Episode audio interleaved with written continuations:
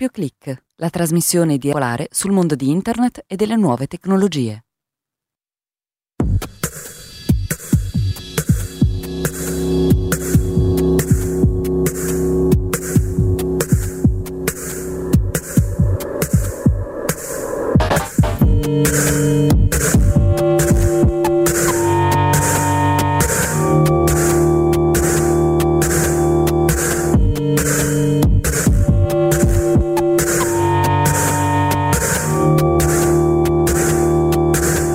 Buonasera ascoltatrici, buonasera ascoltatori da Marco Schiaffino, da un mediamente raffreddato Marco Schiaffino, in diretta dallo studio 3 di Radio Popolare Milano.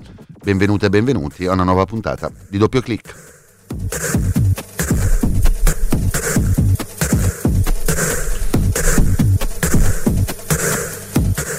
Questa sera parleremo delle ultime mirabolanti imprese di Elon Musk, eh, parleremo anche di SPID e CIE, la carta d'identità elettronica, e di una causa che sta andando avanti tra Apple ed uh, Epic Games e che però ha visto un colpo di scena che potrebbe essere abbastanza importante per l'esito di questa causa. Poi vedremo quale sarà.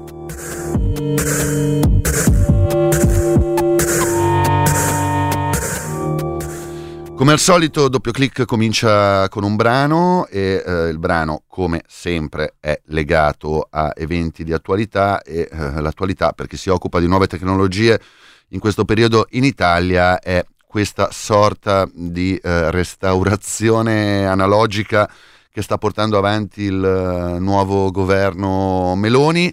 Abbiamo visto il braccio di ferro sui pagamenti elettronici col POS, in cui per fortuna mi viene da dire eh, l'Unione Europea ha messo, ha piantato l'ultimo chiodo, eh, però eh, adesso il nuovo tema è quello delle ricette elettroniche che da gennaio non potrebbero più essere utilizzate a meno che non ci sia una proroga, cioè bisogna tornare andare eh, nello studio del medico per andare a recuperare la ricetta cartacea quando invece la si potrebbe ricevere via email come ci siamo abituati, ahimè, durante la pandemia.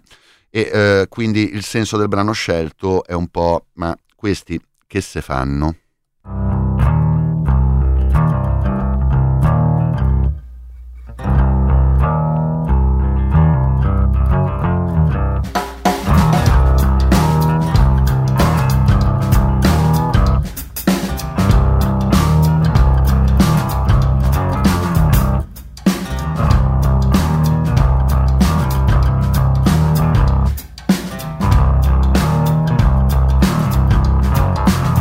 I hear a voice from the back of the room. I hear a voice cry out, You want something good? Well, come on a little closer, let me see your face. Yeah, come on a little closer by the front of the stage say, come on a little closer, I got something to say. Yeah, come on a little closer, wanna see your face. You see, I met a devil named Buena Buena. And since I met the devil, I've been the same, oh no. And I feel alright now, I have to tell you. I think it's time for me to finally introduce you to the Buena Buena Buena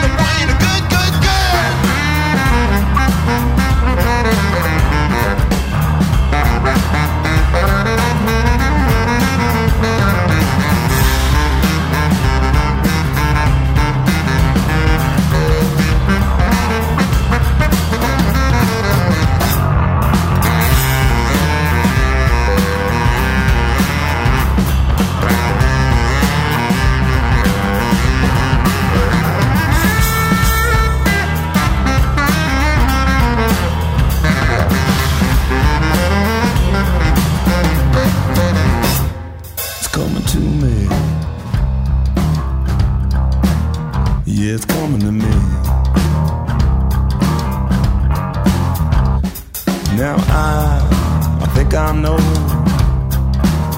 what it is you need. I know some people wanna make you change. Well, I, I know how to make them go away. You see, I met a devil in Buena Buena. And since I met the devil, I've been the same. Oh no! I feel alright, I have to tell. I think it's time for me to finally introduce you to the Buena Buena Buena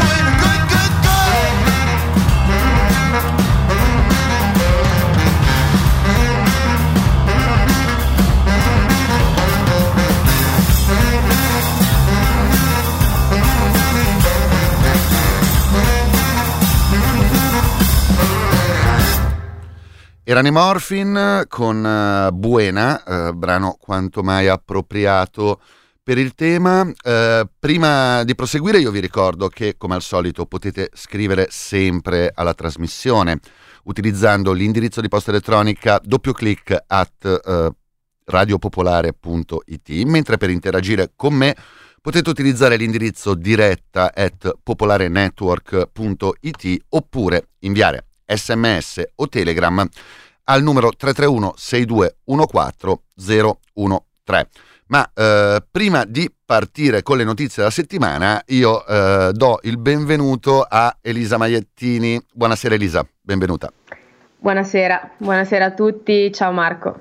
Allora, Elisa Maiettini eh, è una ricercatrice dell'Istituto Italiano di Tecnologia eh, che eh, mi è capitato di incrociare tempo addietro, si occupa di intelligenza artificiale e nella seconda parte della trasmissione ho intenzione di spremerla per bene sul tema. Per adesso le chiedo di farmi compagnia mentre andiamo a vedere che cos'è successo eh, nel mondo di internet e delle nuove tecnologie questa settimana.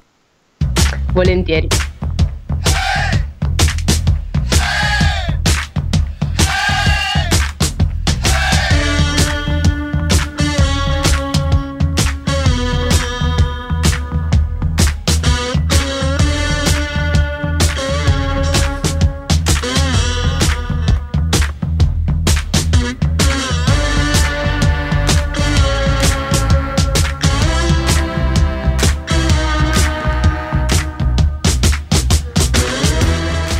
E partiamo con Elon Musk che ormai ci dà tanto da fare eh, perché l'istrionico multimiliardario sudafricano dopo aver acquistato Twitter ne sta facendo di tutti i colori e eh, possiamo dire che questa è una settimana un po' vissuta pericolosamente. Allora, cosa ha combinato Musk eh, in questi giorni?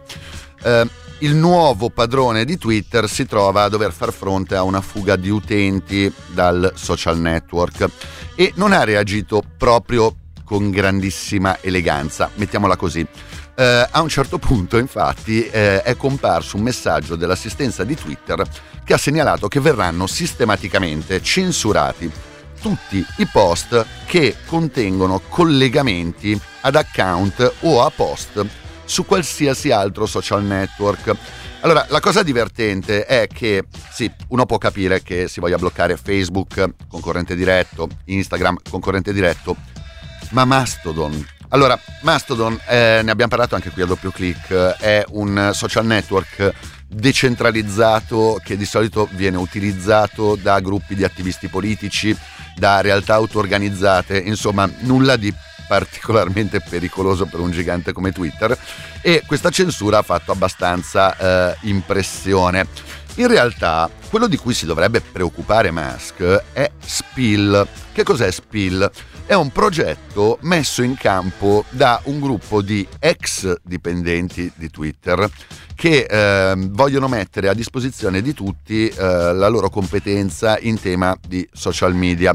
E ehm, c'è un uh, sito internet uh, spill-app.com in cui si può vedere qual è il progetto, non c'è ancora niente di concreto, però si tratta di un progetto per avere un uh, social media democratico, forse vi ricorda qualcosa, e eh, che eh, vuole puntare anche a ricompensare i cosiddetti creatori di contenuti, in particolare i creatori di contenuti che fanno parte delle minoranze, quindi eh, donne nere, la comunità queer e eh, altre comunità, soprattutto al di fuori degli Stati Uniti.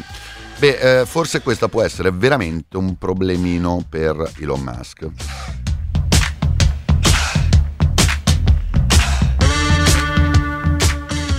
Ma la settimana vissuta pericolosamente da Elon non finisce qui perché ne ha combinate un altro paio. Uh, vabbè, quella più grossa immagino la sappiate tutti, ma ne parliamo alla fine. Uh, l'altra che ha fatto è stata quella di bannare a un certo punto almeno nove giornalisti che Uh, non si è capito bene perché siano stati banditi da Twitter, ma secondo le ricostruzioni che sono state fatte sul social network, hanno avuto la colpa di dare troppo spazio a un'iniziativa che è stata fatta eh, cioè quella di tracciare gli spostamenti del jet privato di Elon Musk ehm, in chiave più o meno di critica a livello ambientale, di impronta ecologica, eccetera, eccetera. Tutto questo è stato fatto utilizzando strumenti pubblici, quindi nessun tipo di spionaggio. Beh, Elon Musk li ha accusati di fare doxing. Allora, il doxing è quella eh, pratica che ehm, prevede la ricerca e la diffusione pubblica di informazioni personali o private. Ecco, la cosa bella è che a qualche ora di distanza eh, è successo un fattaccio. Allora, sembra che qualcuno vagamente mascherato, ho visto il video, era vagamente mascherato, abbia cercato di fermare X, il figlio di Elon Musk. Allora, per chi non lo sapesse, il figlio di Elon Musk si chiama davvero X eh, all'anagrafe. Eh, e l'autista di X ha filmato questa persona, dopodiché Elon Musk ha postato il video su Twitter chiedendo ai suoi follower se qualcuno conoscesse quella persona. Tra l'altro il video inquadrava anche la targa dell'automobile. Qualcuno ha fatto notare sommessamente che si tratta di doxing e quindi eh, c'è stato anche qualcuno che ha chiesto l'espulsione di Elon Musk da Twitter eh, per questo motivo. Eh, tra l'altro l'ultima notizia è che i giornalisti sono stati reintegrati, quelli che erano stati banditi, perché? Perché Elon Musk a un certo punto ha fatto un, eh, uno dei suoi soliti sondaggi eh, sul social network e ha chiesto ma li dobbiamo riammettere? La risposta è stata sì e devo dire che Elon Musk l'ha fatto. E arriviamo alla bomba, perché eh, la bomba è l'ultimo sondaggio di Elon Musk, che evidentemente cominciava a eh, avere qualche dubbio sull'opportunità di andare avanti con eh, il suo programma su Twitter e quindi ha chiesto una sorta di diciamo eh, plebiscito a supporto chiedendo attenzione ai suoi follower, non a tutti gli utenti di Twitter, che sono un po' di più dei 120 milioni che seguono Elon Musk, se dovesse abbandonare il ruolo di uh, amministratore delegato di Twitter. Beh, il 57% e rotti ha detto sì, te ne dovresti andare. Quindi adesso aspettiamo di vedere che cosa farà Elon Musk, sempre considerando che lui comunque resta il proprietario di Twitter, anche dovesse dare le dimissioni da amministratore delegato, non so quanto cambierebbe. Uh, allora, io non so, uh, Elisa Mainetti, il tuo rapporto con i social network qual è? Uh, magliettini. Magliettini, ma... scusa. C'è problema. Ti confondo con una collega che è un, è un anagramma tuo. Eh, sì, sì. Eh, ma il mio rapporto con i social media è un po' così, devo essere onesta, Twitter non ce l'ho neanche, quindi non sono proprio super social come, come persona. Beh, eh, allora non ti preoccuperà tanto il fatto che adesso Elon Musk abbia ricevuto anche, e questa è l'ultima ciliegina, una eh, richiesta di andare a parlare avanti al Parlamento europeo perché il Parlamento europeo vuole essere sicuro che Twitter non sia una minaccia per la democrazia. Eh, insomma, direi che non, non, ti stai perdendo molto, dai. No, eh. forse no. allora, eh, sono già le 21.16 e la scaletta a questo punto prevede un altro brano, eh, cambiamo genere, cambiamo stile, ci ascoltiamo Emma Louise con Jungle.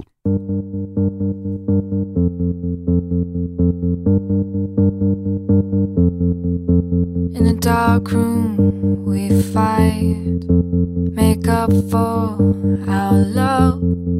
I've been thinking, thinking about you, about us. And we're moving slow, our hearts beat so fast. I've been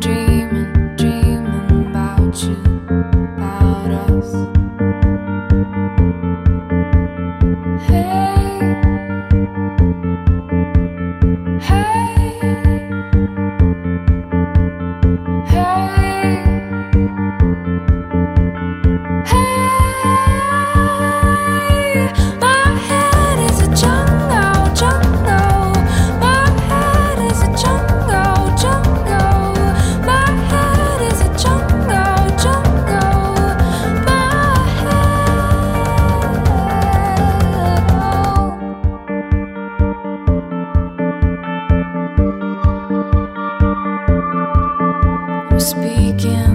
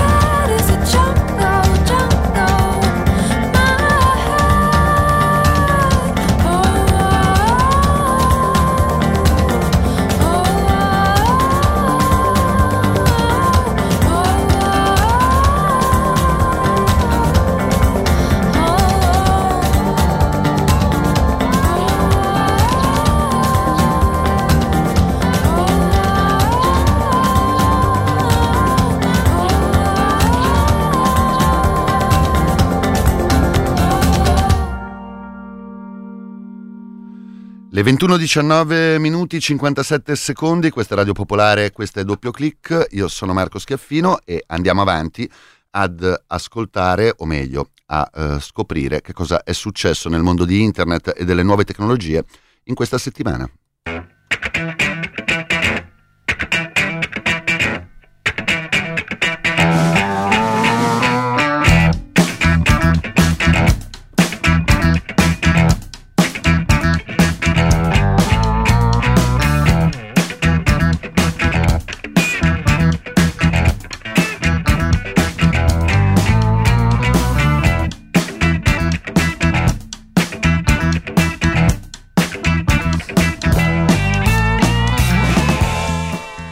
Allora, se Elon Musk non se la passa benissimo, non se la passa bene nemmeno Epic Games. Eh, partiamo dall'inizio.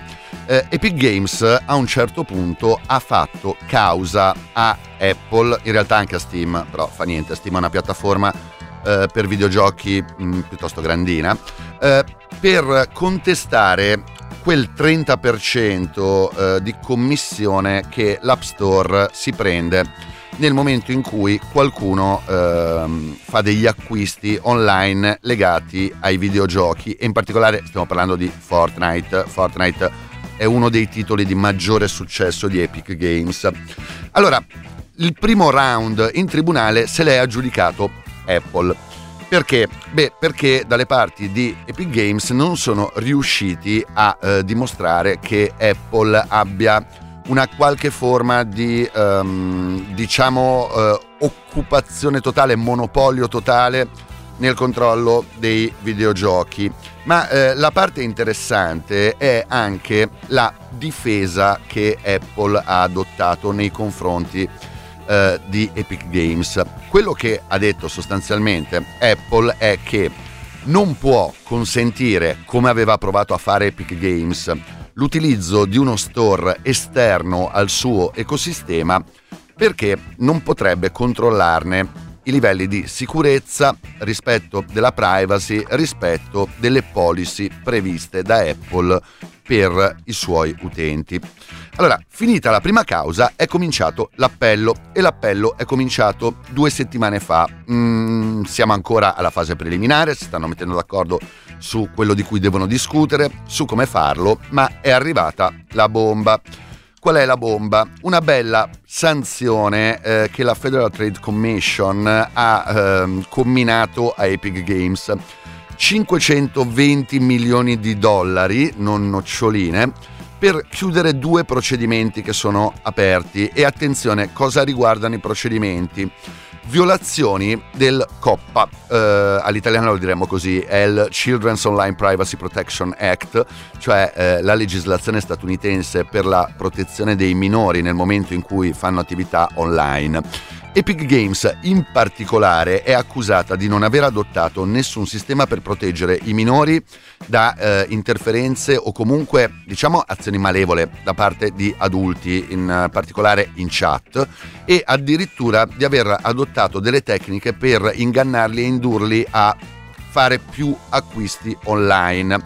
Ora, il fatto che queste sanzioni arrivino proprio quando è appena cominciato l'appello nella causa civile tra eh, Apple ed Epic Games, allora mh, mm, nel mio passato da avvocato, fossi un consulente di Epic Games, direi di lasciare perdere così risparmiano un po' di soldi. Eh, Elisa, senti, eh, non credo che tu sia una giocatrice di Fortnite, al massimo avresti potuto no. elaborare l'intelligenza artificiale. Ah, a parte che non ci sono NPG dentro Fortnite, quindi so, sono tutte intelligenze naturali. Eh, però, eh, senti, il tema di eh, andare a toccare un ambiente, cioè il tema di aprire agli altri e esporsi così a problemi di sicurezza, visto da chi sviluppa software, chi sviluppa eh, qualcosa che deve funzionare bene e non deve avere problemi, è qualcosa di fondamentale. Eh sì, direi, direi assolutamente fondamentale. Cioè, mm, queste, queste tecniche che eh, sembra abbiano utilizzato di eh, dark pattern per dire per, per andare a eh, indurre addirittura bambini ad acquistare, a fare acquisti in app sono veramente un po'. Non, diciamo c'è un po' di, di, di zona grigia che non sono proprio regolamentate, però eticamente non è proprio il massimo. Sì, concordo decisamente. E ehm, passiamo al successivo tema, anche quello di eh, stretta attualità, e parliamo di speed e eh, carta d'identità eh, elettronica. Allora, mh, mm, io non mi metterò a fare valutazioni ehm, di carattere prettamente politico, eh, mi limito a fare qualche valutazione di carattere tecnico, tecnologico e di opportunità. Allora, Speed e CIE, eh, chiamiamola così la carta d'identità elettronica, bene o male sono quasi la stessa cosa, cioè sono un'identità digitale, rispondono alla stessa identica esigenza. Hanno delle differenze, eh, ognuno dei due metodi ha vantaggi e svantaggi. Svantaggi di Speed che ci siamo un po' tutti abituati a utilizzare, beh, eh, quello principale è che ci sono un gran numero di gestori e che per certi livelli di utilizzo dello speed bisogna pagare, cioè non è sempre gratis, anche se per la maggior parte degli utilizzi lo è. Eh, elementi favorevoli per quanto riguarda speed, eh, la facilità d'uso e anche il fatto, secondo me non secondario, che ci siano 33 milioni di cittadini italiani che lo stanno utilizzando. Eh, Problemi di uh, CIE invece, la carta d'identità elettronica è il classico tesserino che utilizza un chip con NFC. Uh, primo problema, costa, costa 22 euro se vogliamo la carta d'identità elettronica. Secondo problema, se vogliamo utilizzare la carta d'identità elettronica con un computer, ci serve un computer con NFC e devo dire che per il momento non sono tanti. Quindi toccherebbe per chi ha un computer magari un po' vecchiotto o non proprio l'ultimo modello comprarsi un lettore NFC. Ora, io credo che alla fine tutta la valutazione su questo eh, e sulle dichiarazioni del sottosegretario Butti eh, che ha annunciato diciamo la morte di Speed in favore eh, di un maggiore investimento su eh, CIE sia il problema che si tratterà di un percorso lungo, forse non era il caso di assassinare Speed in questo momento dove stava funzionando e in cui bene o male si tratta di un sistema che sta educando molti cittadini italiani eh, a utilizzare strumenti digitali che di solito nel nostro paese non hanno proprio questa eh, diffusione. Eh, Elisa, senti, eh, tu lavori, io l'ho anticipato prima, all'Istituto Italiano eh, Tecnologia, che eh, è una delle eccellenze che ci sono in Italia. Questo, mm, diciamo questa sorta di mantra per cui si dice che l'Italia è indietro a livello tecnologico, che non riusciamo a recuperare. Tu come lo percepisci? Tu che stai dentro dove si lavora in quegli ambiti? Ma eh, sì, diciamo eh, l'IT eh, è una realtà un po' mh, a parte perché in ogni caso mh, nell'ambito della ricerca eh, ce la battiamo con i grandi centri, diciamo, di, di, di, a livello europeo e anche mondiale, quindi eh, da questo punto di vista l'IT è una, è una bella realtà.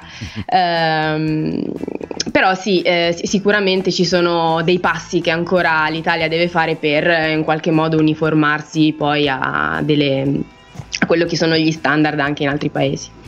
Diciamo che qualche piccolo sforzo eh, si vuol fare. In realtà ho una domanda per te che è completamente fuori tema, ma io te la faccio lo stesso perché è arrivata tramite eh, email da Max, un nostro ascoltatore, eh, che chiede la tua opinione su un'altra notizia della giornata. Eh, l'intenzione di vietare l'utilizzo dello smartphone in classe. Eh, pare che ci sia stata una circolare ministeriale in questo senso. Eh, che ne pensi? Secca. Allora, devo dire che eh, diciamo quando andavo al liceo io eh, lo smartphone non si poteva utilizzare, fare le versioni di latino era particolarmente difficile, quindi eh, sì, forse, forse i professori si devono un po' aggiornare e capire come, come ovviare a questi problemi. ok, eh, sono quasi le 21.30, noi ci fermiamo per un brevissimo blocco pubblicitario e poi torniamo per parlare di intelligenza artificiale. Can you feel a little love?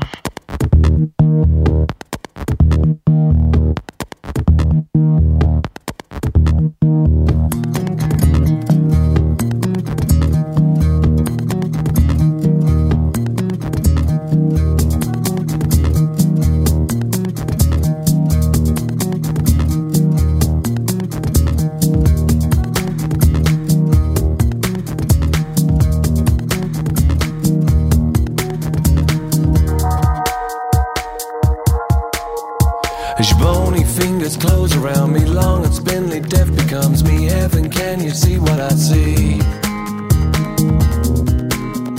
Hey, you pale and sickly child, you're deaf and living reconciled. Been walking home a crooked mile. Paying debt to karma, your body for a living. What you take won't kill you, but careful what you're giving.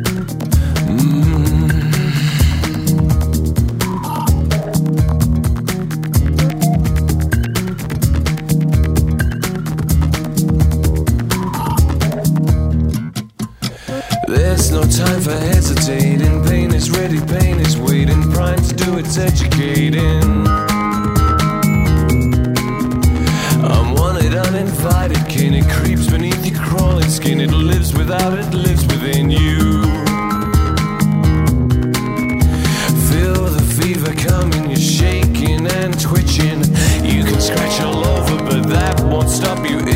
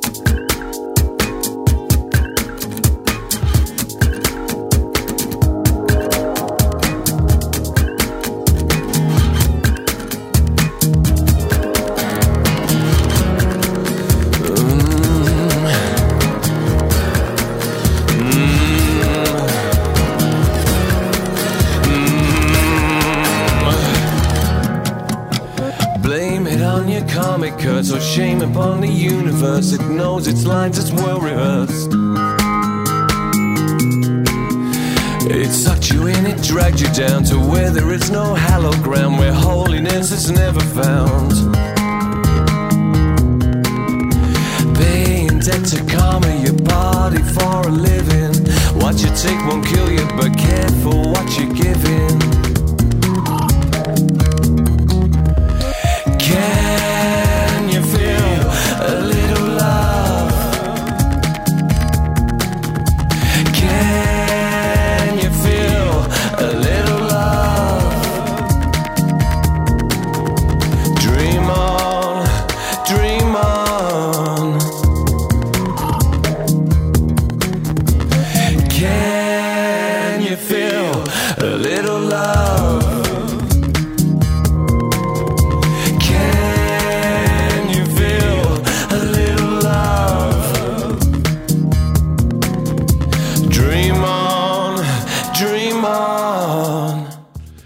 Le 21.34 minuti, questa è Radio Popolare doppio clic e siamo qui con Elisa Maiettini per parlare di intelligenza artificiale, ma io sono rimasto sul vago perché Elisa in realtà lavora in un particolare settore dell'intelligenza artificiale. Eh, ce lo racconti tu?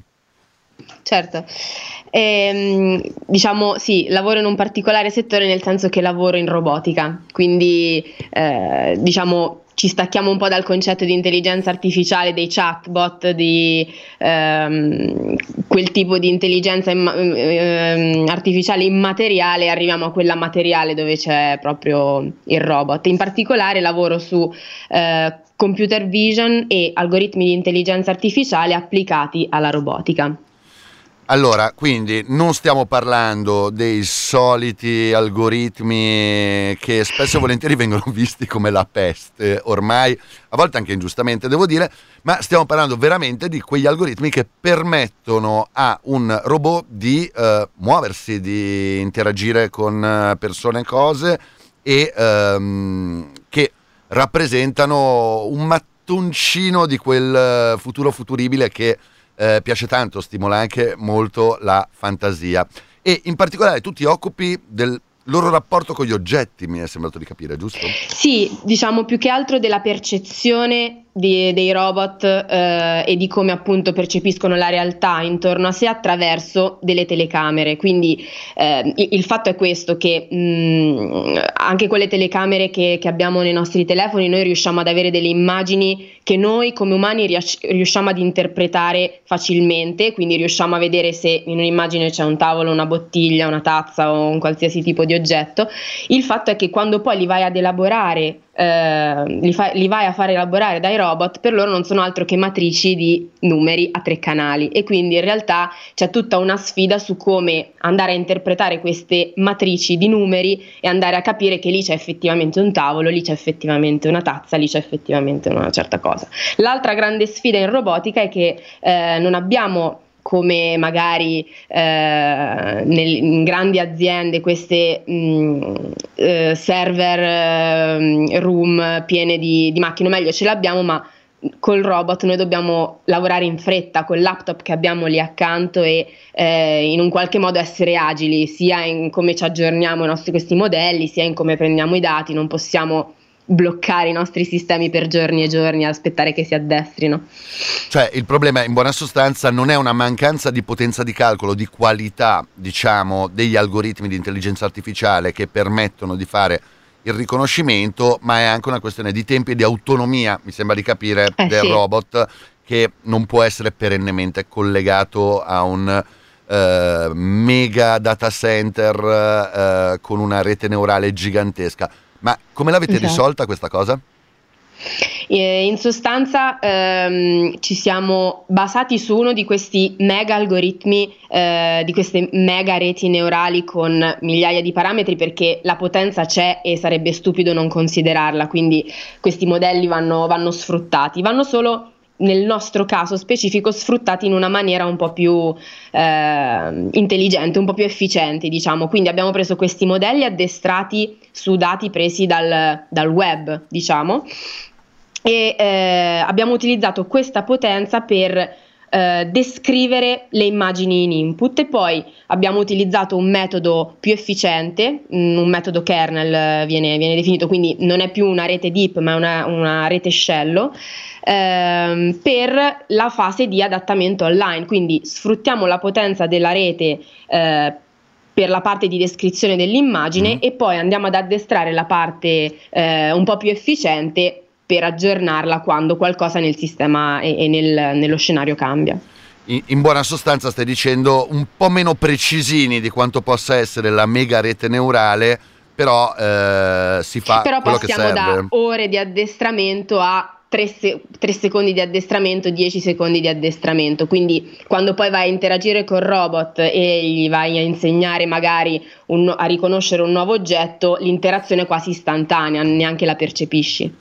Infatti, perché la parte interessante è che di solito quando si pensa eh, alla robotica eh, ci si immagina che ehm, queste macchine siano già allenate a riconoscere qualsiasi cosa e invece in realtà il vostro approccio è molto più pragmatico, mi verrebbe da dire, eh, cioè evitiamo che di fronte all'ignoto si inchiodi non sapendo cosa fare, ma gli diamo gli strumenti per riuscire a capire che cosa ha di fronte. È un po' questa esatto. la logica. La logica è, è, proprio questa e poi c'è anche il fatto che eh, è vero che ci sono questi modelli che sanno riconoscere quasi tutti gli oggetti, non è vero che li sanno riconoscere tutti, ma la percezione è un po' quella che si ha, eh, ma in realtà noi pensiamo proprio a delle applicazioni concrete in cui magari non, non ti serve che il robot sappia riconoscere il, il, concetto di bicchiere o il concetto di bottiglia, ma voglia proprio riconoscere qual è la bottiglia che tu gli hai chiesto di passarti magari, quindi deve saper riconoscere una bottiglia da un'altra. E questo concetto nei dati online non si trova, devi per forza riaddestrarlo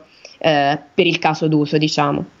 Senti, a proposito di applicazioni pratiche, perché di solito quando si fa riferimento alla robotica sembra tutto molto lontano, eh, molto di là da venire. Non ti chiederò commenti su eh, il progetto di Elon Musk che aveva presentato a un certo punto un ballerino in tutina per far vedere come sarebbe stato il prototipo del suo robot e poi ne ha portato una versione che ciondolava e ciancicava in giro per il palco in maniera abbastanza patetica, ma eh, tu fuori onda mi raccontavi che ci sono già delle applicazioni eh, pratiche che consentono di mettere a valore tutto il lavoro che state facendo. Eh, ce racconti per cortesia? Eh sì, perché diciamo il, um, è vero, il robot umanoide così come ce lo immaginiamo come abbiamo noi ICAP magari è ancora un po' eh, lontano dal, dall'essere tra di noi magari dal portarcelo in casa eccetera però eh, ci offre una piattaforma di studio incredibile eh, per un, una serie di, di, altri problemi che eh, presi singolarmente risolvono dei casi d'uso ben specifici. Ti faccio un esempio. Ehm, io appunto mi occupo di, di, visione, quindi insegno al robot, cioè, addestro dei modelli di machine learning che permettono al robot di riconoscere gli oggetti, di riconoscere quello che hanno intorno. Questo tipo di tecnologia eh, in un altro progetto in collaborazione con INAIL e con altri eh, gruppi di ricerca all'interno eh, di IT e università italiane, eh, l'abbiamo presa per eh, andare a rendere smart, tra virgolette, come, come si dice ora, eh, una protesi, un, un, braccio prostetico per pazienti amputati. Quindi eh, l'idea è quella di andare ad impiantare una telecamera all'interno della protesi e utilizzare questi algoritmi di intelligenza artificiale che processano le immagini per andare a capire attraverso appunto l'immagine quale oggetto la persona, il paziente sta andando ad afferrare utilizzando la protesi e, e andare a in qualche modo mh, controllare alcuni dei gradi di libertà della protesi per rendere questo, eh, questa presa più facile e più naturale, quindi andare a rendere eh, l'utilizzo di queste protesi eh, intelligenti un, un, po' più facile per, per i pazienti, facilitargli un po' la vita. Ma quindi è qualcosa che potrebbe essere implementato tra virgolette a breve? Ma, ah, noi ci stiamo lavorando in questo momento, chiaramente è un progetto di ricerca ancora, quindi non si tratta di andare a commercializzare questo tipo di, di prodotto domani, però l'idea è proprio, è proprio, quella di poi utilizzarlo, cioè ci saranno poi test su pazienti veri, quindi è mm, molto concreto. Allora, nel frattempo io segnalo a ascoltatori e ascoltatrici, correggimi se sbaglio Elisa, ehm, il nome corretto, lei l'ha citato, ICAB, è scritto ICUB, che è quello uh, che uh, possiamo considerare un po' uno dei colleghi di Elisa, cioè quello con cui passa un mucchio di tempo a sì, lavorare. quello con cui passo più tempo in realtà. Quindi se ve lo andate a cercare su internet eh, lo potete vedere così eh, date un'occhiata e vedete quello una delle cose che sta facendo. Noi ci fermiamo eh, per l'ultimo brano di questa puntata e poi continuiamo a parlare di intelligenza artificiale, sempre con Elisa. Questo è il nuovo brano di Iggy Pop.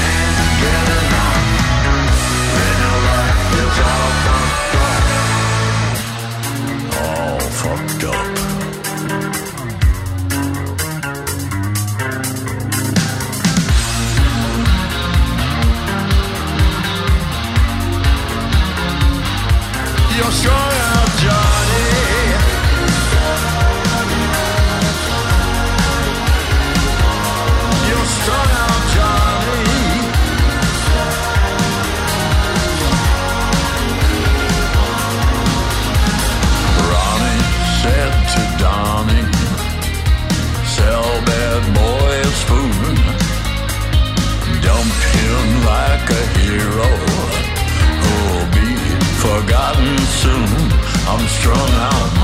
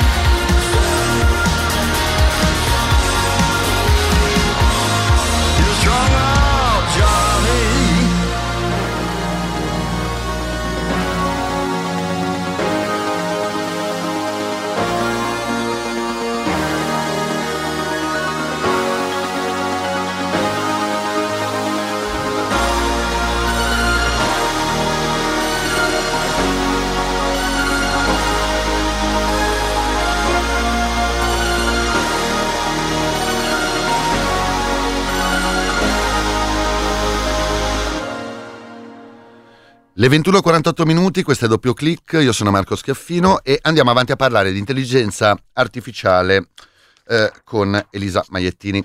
Eh, Elisa, ti leggo un paio di messaggi che sono arrivati in realtà sullo stesso tema, bene o male. Un ascoltatore ascoltatrice che non si firma scrive: Ciao Marco, molto interessante questa tua ospite, ma perché le protesi eh, non si occupa dei non vedenti, o meglio, immagino che la domanda eh, sia come mai queste tecnologie non vengono utilizzate per i non vedenti. E sul, ehm, sul tema, più o meno simile, c'è anche Olly, affezionatissima ascoltatrice di doppio clic, che so essere non vedente, che dice: Io è da anni che sogno di avere un robottino guida al posto del cane guida. Eh, sono in programma? Ah, innanzitutto eh, ringrazio chi, chi, dice che è interessante. E, mm, ora, io mm, di, in particolare non lavoro con questo tipo di problematiche, e, mm, però so di un gruppo in IT che lavora proprio allo sviluppo di tecnologie all'avanguardia eh, per aiutare eh, persone non vedenti, quindi eh, per andare ad integrare attraverso un'altra serie di stimoli eh, l'informazione che potrebbe arrivare dalla visione, quindi eh, molto interessante e sicuramente ehm, molto, un tema molto importante. Per quanto riguarda i robot eh, guida, ehm, ora noi ancora non ci stiamo lavorando, ma ehm, sono convinta che potrebbe potrebbero essere un, un'applicazione importante per questi, questi algoritmi di, di, visione e per la robotica in generale, assolutamente. Beh, diciamo che ci si sta lavorando, prima o poi qualcosa arriverà. Sicuramente. Allora, io approfitto della tua presenza, e te l'avevo anticipato, per andare a fondo su alcuni temi legati all'intelligenza artificiale e in questo caso non parliamo più di robotica, ma parliamo di quegli algoritmi che stanno un po' prendendo piede, parecchio stanno prendendo piede per la verità. Allora, prima notizia, eh, una ricerca dell'Università del Maryland e della New York University ha posto un piccolo problema. Allora, cominciano ad esserci parecchi strumenti di intelligenza artificiale che consentono di generare immagini e eh, qualcuno ha cominciato a chiedersi che problemi pongano per il copyright eh, queste cose. E eh, secondo questa ricerca eh, l'algoritmo ogni tanto una scoppiazzata la fa. Io devo dire che sono rimasto abbastanza sorpreso perché partivo dall'idea che questo fosse un presupposto indispensabile. Eh, come funzionano questi algoritmi? Cioè, eh, per forza copiano oppure prendono spunto? Eh, perché ogni tanto su come funziona l'intelligenza artificiale noi siamo abbastanza, diciamo, fuorviati da, dall'immaginazione. Co- come, come, la vedi questo, questo, come lo vedi questo tema? Eh, sicuramente è un tema interessante. In realtà, eh, sì, diciamo, intorno a questi algoritmi di intelligenza artificiale c'è spesso questa allure un po' romantica, un po' fantascientifica, ma in realtà non sono altro che cioè, se dovessi dare gli ingredienti per un algoritmo di intelligenza artificiale, io ti direi che c'è tanta matematica, tanta programmazione, in particolare per questi algoritmi di cui stiamo parlando, una potenza di calcolo enorme e una quantità di dati che noi neanche ci immaginiamo per addestrarli. E no, algori- questi algoritmi non inventano niente, purtroppo. Possiamo dire che eh, nella migliore dei casi, nel migliore dei casi possiamo dire che prendono spunto un po' dai dati su cui vengono addestrati, ma la possibilità che copino eh, c'è. Eh, è, questo è indiscusso. Mm, quell'articolo che, che poi mi aveva mandato l'ho anche letto, molto interessante, e mi sono andata a recuperare anche la, l'articolo proprio mm, eh, di, di, questi studiosi del Maryland. La cosa interessante che dicono è che eh, non è sempre vero che copiano questi algoritmi, ma eh, se vengono addestrati su una quantità di dati sufficientemente grandi, loro hanno notato che nei loro esperimenti questa copia mh, viene un po' ridotta. Quindi in questo senso c'è una certa speranza, diciamo, per, ehm, per andare in questa, per, mm, per, questo problema. Ciò detto, secondo me eh, è ora che le normative iniziano un po' a, mm, come dire, adeguarsi all'andamento de- e, e, a includere in maniera importante questi tipi di algoritmi, perché ci sarà, c'è il problema, c'è già, quindi... Sì, te- tema devo dire abbastanza complesso perché per esempio c'è anche la questione del a chi eh, spetti il diritto di copyright di qualcosa che è stato creato da un algoritmo di intelligenza artificiale, se chi ha creato l'intelligenza artificiale, chi lo ha usato o chi altro ancora, ma eh, lì credo che ci stiano sbattendo la testa in un po' di uffici legali. Senti, Eh, sì. passiamo a un'altra notizia che a me ha divertito tantissimo. Eh, c'è un servizio negli Stati Uniti che si chiama Do Not Pay e in buona sostanza è un'associazione eh, per la tutela dei consumatori. E adesso hanno annunciato che utilizzeranno il famoso chat eh, GPT, che è diciamo il servizio di intelligenza artificiale più evoluto a livello conversazionale eh, disponibile per tutti i consumatori per creare una chatbot che può andare a negoziare eh, le tariffe e le bollette con i sistemi di assistenza delle aziende. Eh, questa è meravigliosa. Assolutamente meravigliosa.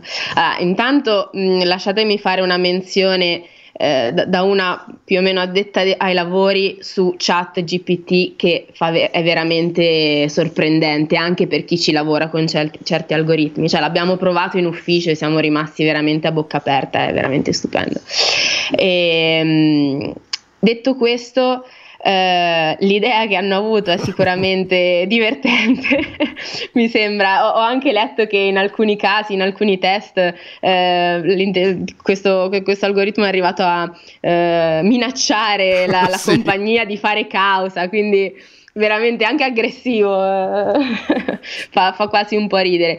Mm, La mia unica preoccupazione, ah, ChatGPT funziona ed è fantastico, quindi se è basato su di quello sicuramente non ci saranno problemi. La mia unica mh, perplessità è che in realtà ehm, spesso quando, quando vai a leggere questi pezzi di testo che, che- che- che inventa ChatGPT, ehm, certe informazioni se le inventa proprio, cioè noi per esempio gli abbiamo Ah. fatto la domanda su, esatto, cioè gli abbiamo fatto la domanda su eh, darci la biografia di un professore italiano oppure eh, qualche pittore famoso italiano.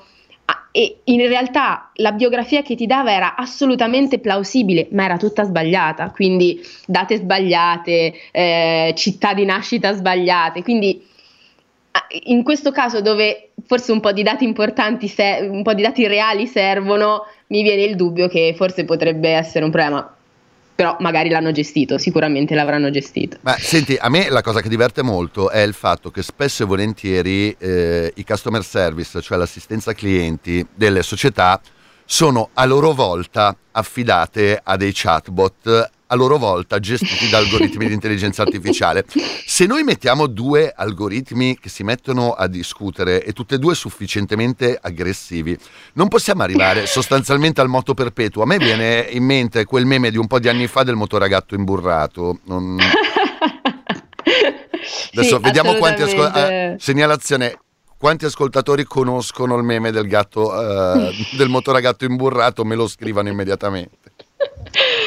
Eh sì, eh, questa cosa sicuramente può generare qualche nuovo meme interessante, sicuramente, dei bot che se ne che se, se le tirano e se ne dicono di tutti i colori.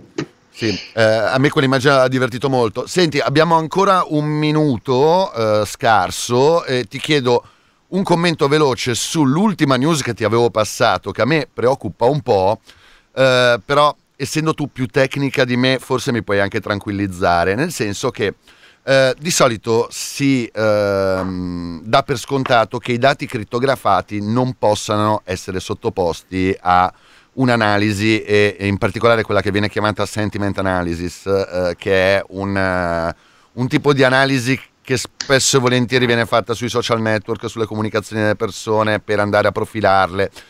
E eh, invece ho pescato su internet eh, un- addirittura un tutorial su come eh, riuscire a fare questo tipo di analisi su dei dati crittografati con crittografia omomorfica, però. Eh, che conseguenze può avere questo, questo tipo di tecnologia per quel che ci riguarda? Io ho in mente WhatsApp, Telegram, Signal, le solite cose.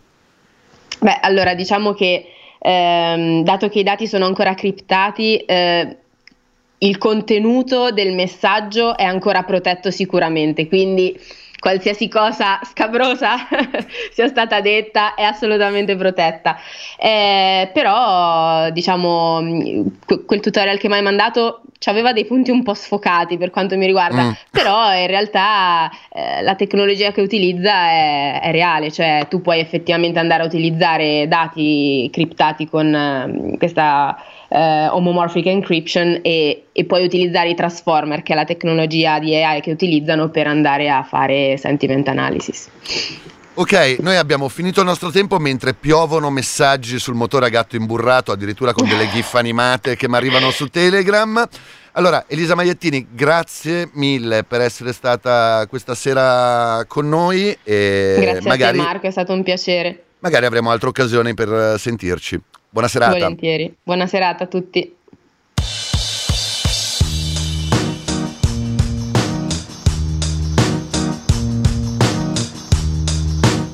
E anche per questo martedì è tutto doppio clic. Io vi anticipo che il 27 di dicembre sarò in onda perché quest'anno vinco il premio Staccanovista visto che tutti i martedì cadono in giorni feriali.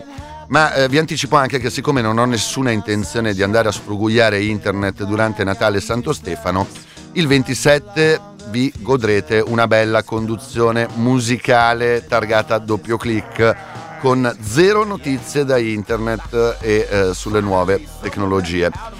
Io vi lascio adesso al palinsesto di Radio Popolare che prosegue con l'altro martedì e a seguire con le news della notte. Una buona serata da Marco Schiaffino.